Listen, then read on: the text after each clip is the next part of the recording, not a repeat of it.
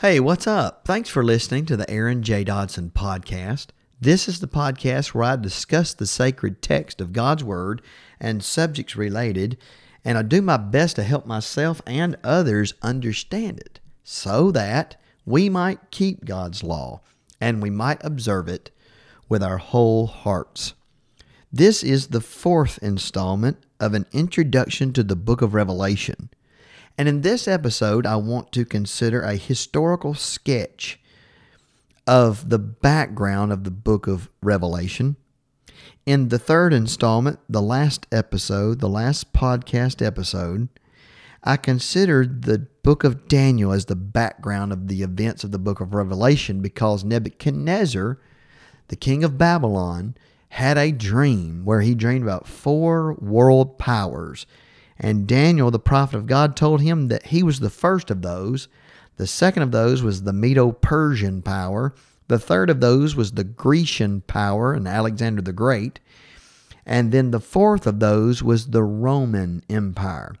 And Daniel said that it was going to be in the days of the Roman Empire, the fourth kingdom, that the God of heaven would set up a kingdom that would never be destroyed.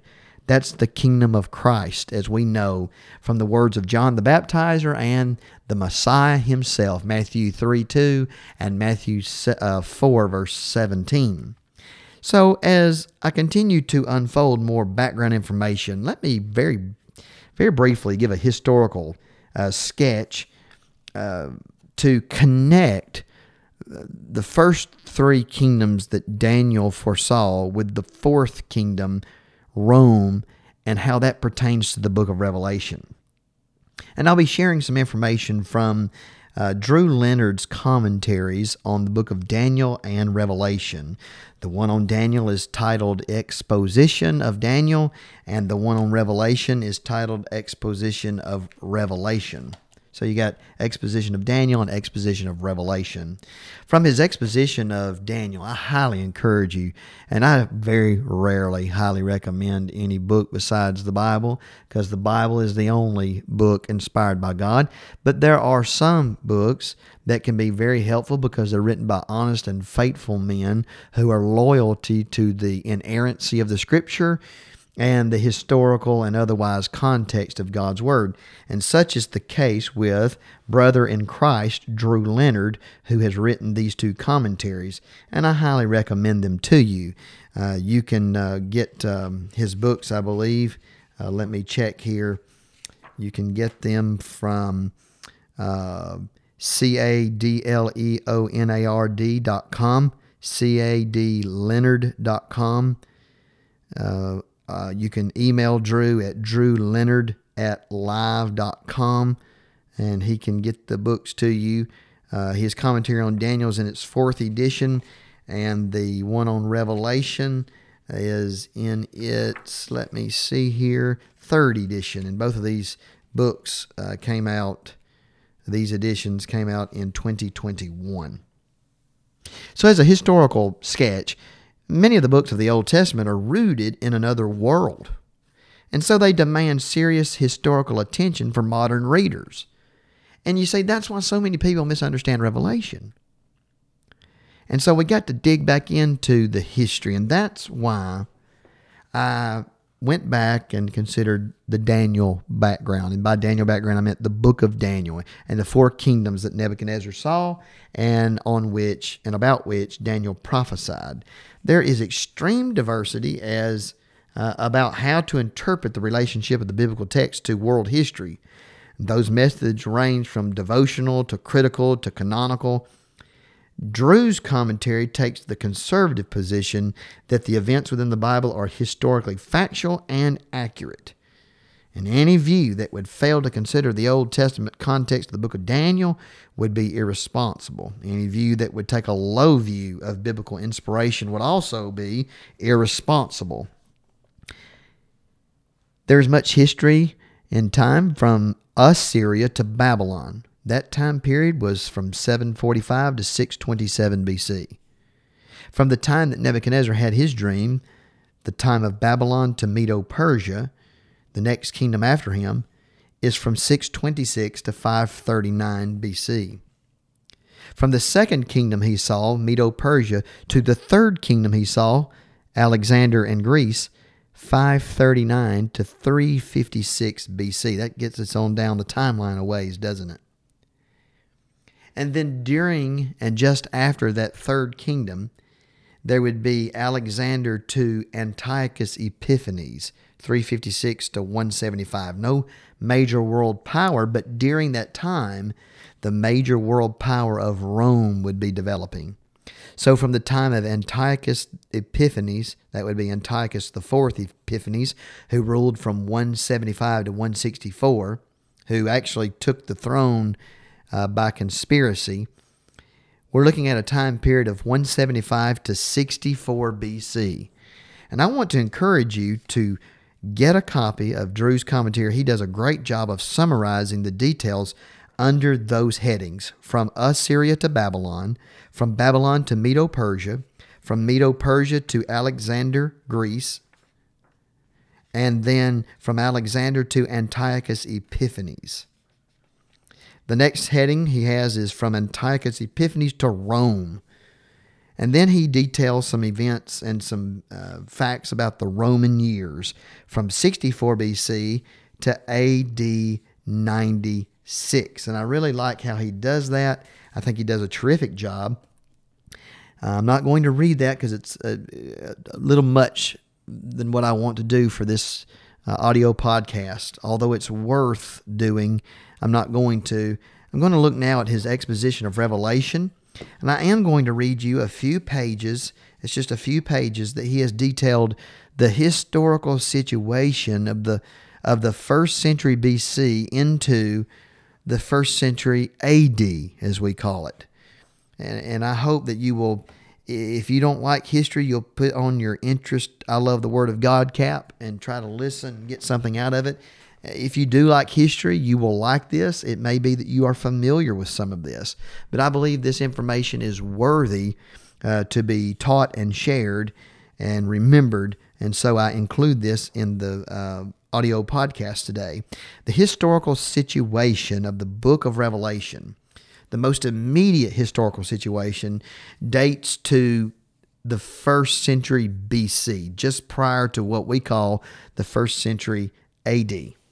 It was during the Palestinian conflict between two princes of the first century BC that the Pharisees of the Jews sided with a Hyrcanus, while the Sadducees sided with his brother named Aristobulus.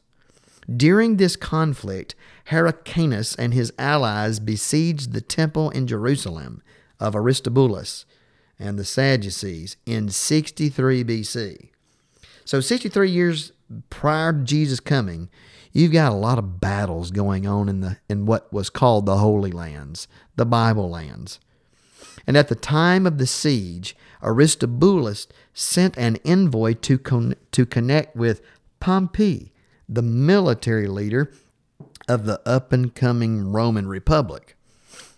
After a grand turn of events and a second trip to Jerusalem, Pompey, the Roman leader, sided with Hyrcanus and besieged Jerusalem. After taking Jerusalem, the temple and the most holy place were desecrated by the Romans, and Hyrcanus was appointed as high priest. But a dark time loomed over Rome, and civil war broke out after Crassus' death at which time Julius Caesar, I know you've heard his name, defeated Pompey in 49 BC. Julius Caesar, Pompey, and Crassus once composed what is called the first triumvirate, this tri power of three men. Through Julius Caesar, Rome transitioned from a republic to an empire. Even though he died 17 years before Rome became an empire. Julius Caesar died in 44 BC, four, 17 years before Rome became an empire. But, but through Julius Caesar, Rome made this transition from republic to empire. But while Julius Caesar made Rome an empire, he never wore the title emperor, and he remained a senator until he was assassinated in 44 BC by Brutus and Cassius.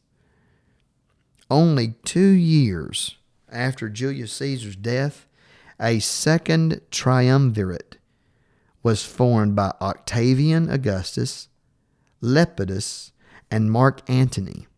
In order to appease Octavian, Antony married Octavian's half sister, but overcome by Cleopatra's influence, Antony fled to Egypt, ultimately ending with his being stripped of his titles in 32 BC. The conflict culminated in Rome's declaration of war against Antony and Cleopatra in Egypt. In 31 BC, Octavian defeated Antony and Cleopatra in the famous Battle of Actium. Shortly after, along with some miscommunication, Antony and Cleopatra both committed suicide, leaving Octavian with consolidation power, consolidated power in Rome. In 27 BC, Octavian assumed the title of Augustus, becoming the first empire of Rome. And that is so important to a proper understanding of the book of Revelation. Julius Caesar, according to history and historians, was not the first Caesar. Octavian was. Octavian Augustus became the first emperor of Rome. Octavian Augustus initially was hesitant towards associating himself with divinity. However, he soon had temples and altars built to his honor and the honor of Rome. The increase of the religious aspect increased with high priests, sacrifices, public and solemn games, and festivals. After death, Octavian Augustus Caesar was considered divine, establishing the precedent for the deification and worship of the successive emperors. That's important too. It will tie into the book of Revelation. Earlier in 37 BC, Herod the Great had been appointed as a puppet king in Jerusalem by the Romans. Towards the end of Herod's reign, a certain young girl named Mary, I know you've heard of her, she became pregnant with child from the Holy Spirit. Matthew 1 18 through 25. Herod, upon hearing of a coming Jewish king, insisted in the murder of the child. Joseph and Mary were warned by God, and so they fled with their child Jesus Christ into Egypt. Around 4 BC, Herod the Great died, allowing Joseph and Mary to re enter Palestine without threat.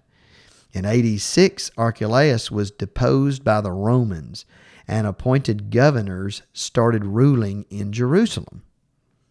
During the Roman rule over Jerusalem, Jesus Christ lived during the reigns of Augustus Octavian Caesar, 27 BC to AD 14, and Tiberius Caesar, AD 14 through 37. And you need to compare Luke chapter 2, verses 1 and following, and also Luke chapter 3, verse 1 with this study.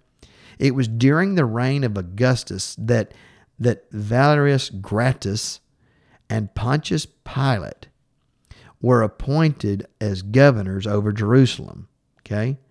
During the reign of Caesar Augustus. These two men, Valerius Gratus, who, who was ruler Roman, I would say Roman governor from AD 15 27, and then Pontius Pilate. We're familiar as Christians with Pontius Pilate. He was governor of Jerusalem AD 26 to 36. These two men were appointed as governors over Jerusalem, again, under the reign, during the reign of Caesar Augustus. Gratus appointed Caiaphas, son in law to Annas. See John chapter 18, verse 13. He appointed him as high priest in Jerusalem. And Pilate, when his time came, he was no friend of the Jews. It was during the rule of Pontius Pilate, the Roman governor in Jerusalem, that the Jews insisted on crucifying Jesus Christ. The text is plain that Pilate contented the people Mark 15 15. This was not the first time or event in which Jerusalem had become a plague to the Roman political view. The Jews were subject to the Romans and were often fearful of losing their place because of stirring up too much strife. John chapter 11, verse 48. When Christ died on the cross, Across the evangelistic zeal of the Christian community spread rapidly. The book of Acts demonstrates the stir that was taking place in Jerusalem between the Jews and the Christians, Acts chapters 2 through 7. But the conflict was not limited to Jerusalem alone, Acts chapter 17 and 18. When Claudius Caesar, who ruled from AD 41 to 54, took power after Caligula Gaius Caesar, AD 37 to 41, he, Claudius Caesar, drove Jews out of Rome because of riots caused by Chrestus, probably Jesus Christ. The Romans still saw no difference between the Jews and the Christians, but continued to look at the Jewish nation as a disease. See Acts 18 13 through 18. By AD 54, Claudius died, possibly by poisoning, and Nero, I know you've heard of Nero, his adopted son, took power. Nero was only 17 years old when he began to reign, and Nero reigned from AD 54 to AD 68. During the year of AD 64, Rome began to burn because of a fire that started in the shops of the Circus Maximus, thus destroying three of 14 districts in the city. Rumors spread that Nero Caesar had started the fire in order to make space for an expanded palace complex on Palatine Hill, one of Rome's seven hills. When answers were demanded, Nero Caesar blamed members of the Christian religion for starting the fire.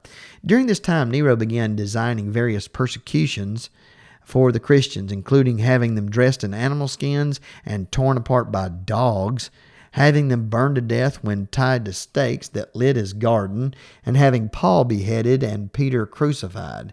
More than one has insisted that a Roman persecution of the saints started with Nero Caesar. In AD 67, Nero spent Nero sent Vespasian to end the revolt in Judea, but upon Nero's death in AD 68, the conquest stopped until Vespasian returned to Rome to claim the throne as emperor after the failure of Galba, Otho, and Vitellius. And leave Jerusalem, the final conquest, Vespasian did, to his eldest son Titus. In AD 70, Titus completed the job and destroyed Jerusalem, leaving it desolate fulfilling Christ's words against the city. Matthew 24, 1 through 34.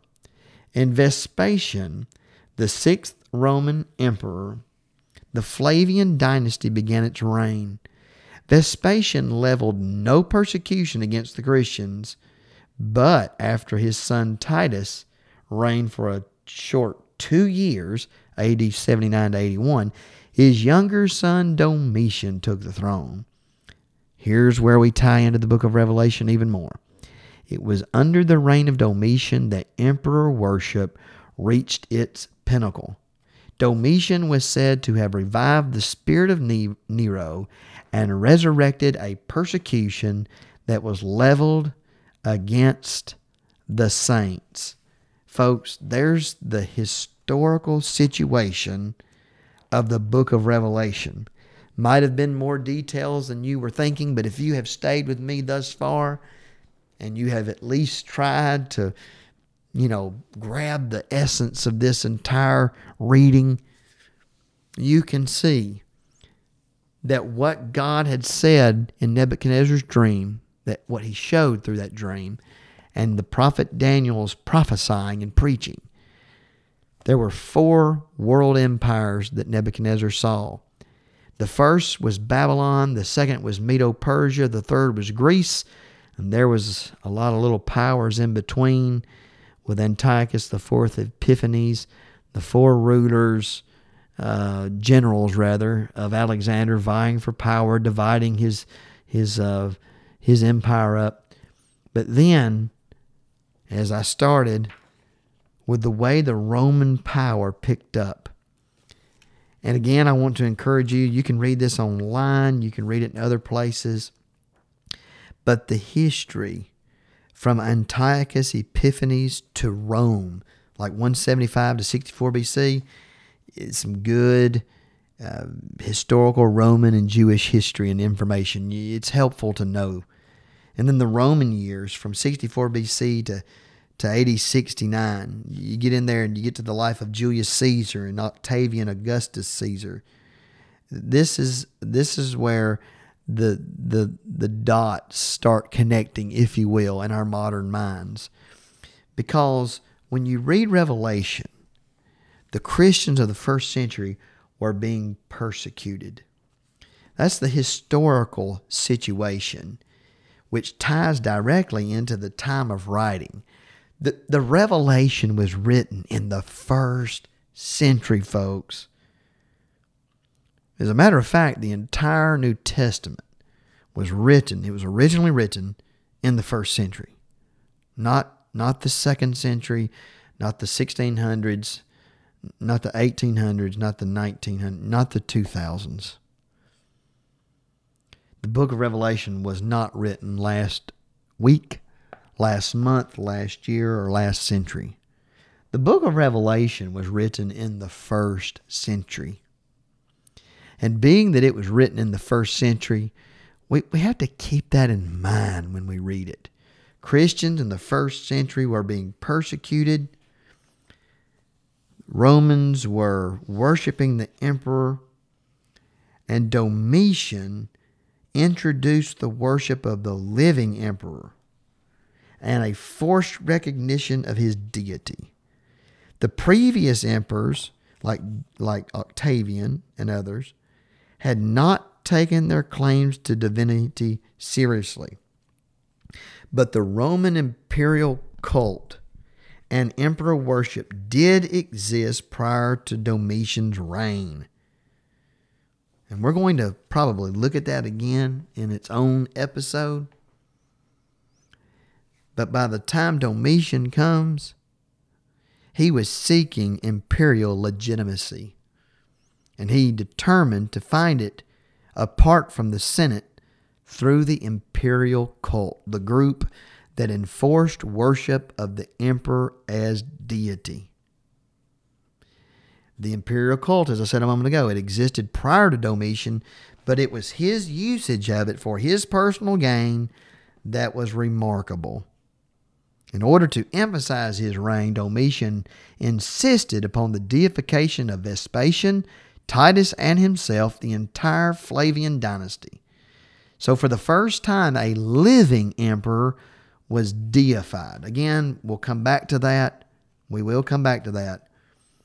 But Domitian persecuted the saints in a very specific way. The time of writing was the first century. And with Daniel's fourth kingdom, Rome as the background of the book of Revelation, we know the time of the writing. now, I'm going to have an episode just on the dating of the writing. I'm talking about the writing, the time of writing. You know, like, like, like what what century? That, that's what I mean by time of writing. We're going to look again at the date of writing and spe- and some specifics. What exact year or you know what years are are the most probable years that the book of Revelation was written. We're, I'm going to look at that in, in an episode. But, but I just want us to get in mind this historical situation. We today cannot open the book of Revelation and just start inserting things from the 1800s, the 1900s, the two, the, you know, the the 2000s, the 21st century, that is wrong, wrong, wrong, wrong, wrong. The book has a historical situation, and it was written to people in the first century, not to people last year. It's not written to us. We can learn from it, folks, and we must. That's why it's in there for us. But it was not written to us. And we got to get that in our minds. Why would this letter be written to Christians who were being persecuted and suffering in the first century if relief and judgment was not coming soon in their time? That's a question we'll look at. We'll look more at we'll look more the worshiping of the emperor. We'll look more at Domitian's persecution of the saints. We'll probably grab those two together in one episode in time to come. This, I truly believe, is the background, the historical situation, the immediate historical situation of the book of Revelation. So, what I've tried to do in this episode is start where I left off with Daniel, the Daniel background, and look at the four kingdoms and then see how that fourth kingdom came to fruition and some of the rulers and then how that, how that ties into the persecution of the saints in the first century. And we're going to look at that more in time to come. I hope you've been enjoying these episodes, these introductions to the book of Revelation. I want them to be historically accurate, contextual, and biblically true and factual, obviously. If you benefited from this episode, will you do me a favor and give me a rating on whatever platform you're listening to? That would help me. Would you share this episode with others? It would help others to see it, but be the algorithm so that this material can be seen by more people than just the people that I share it with and the and, the people that hear it. But the, the people that hear it can be multiplied. We, we need to know, folks. We need to know the historical situation of the book of Revelation and the time of writing. And in time to come, we'll look at the actual dating of when it was written. Thanks for listening. God bless, and I'll catch you next time.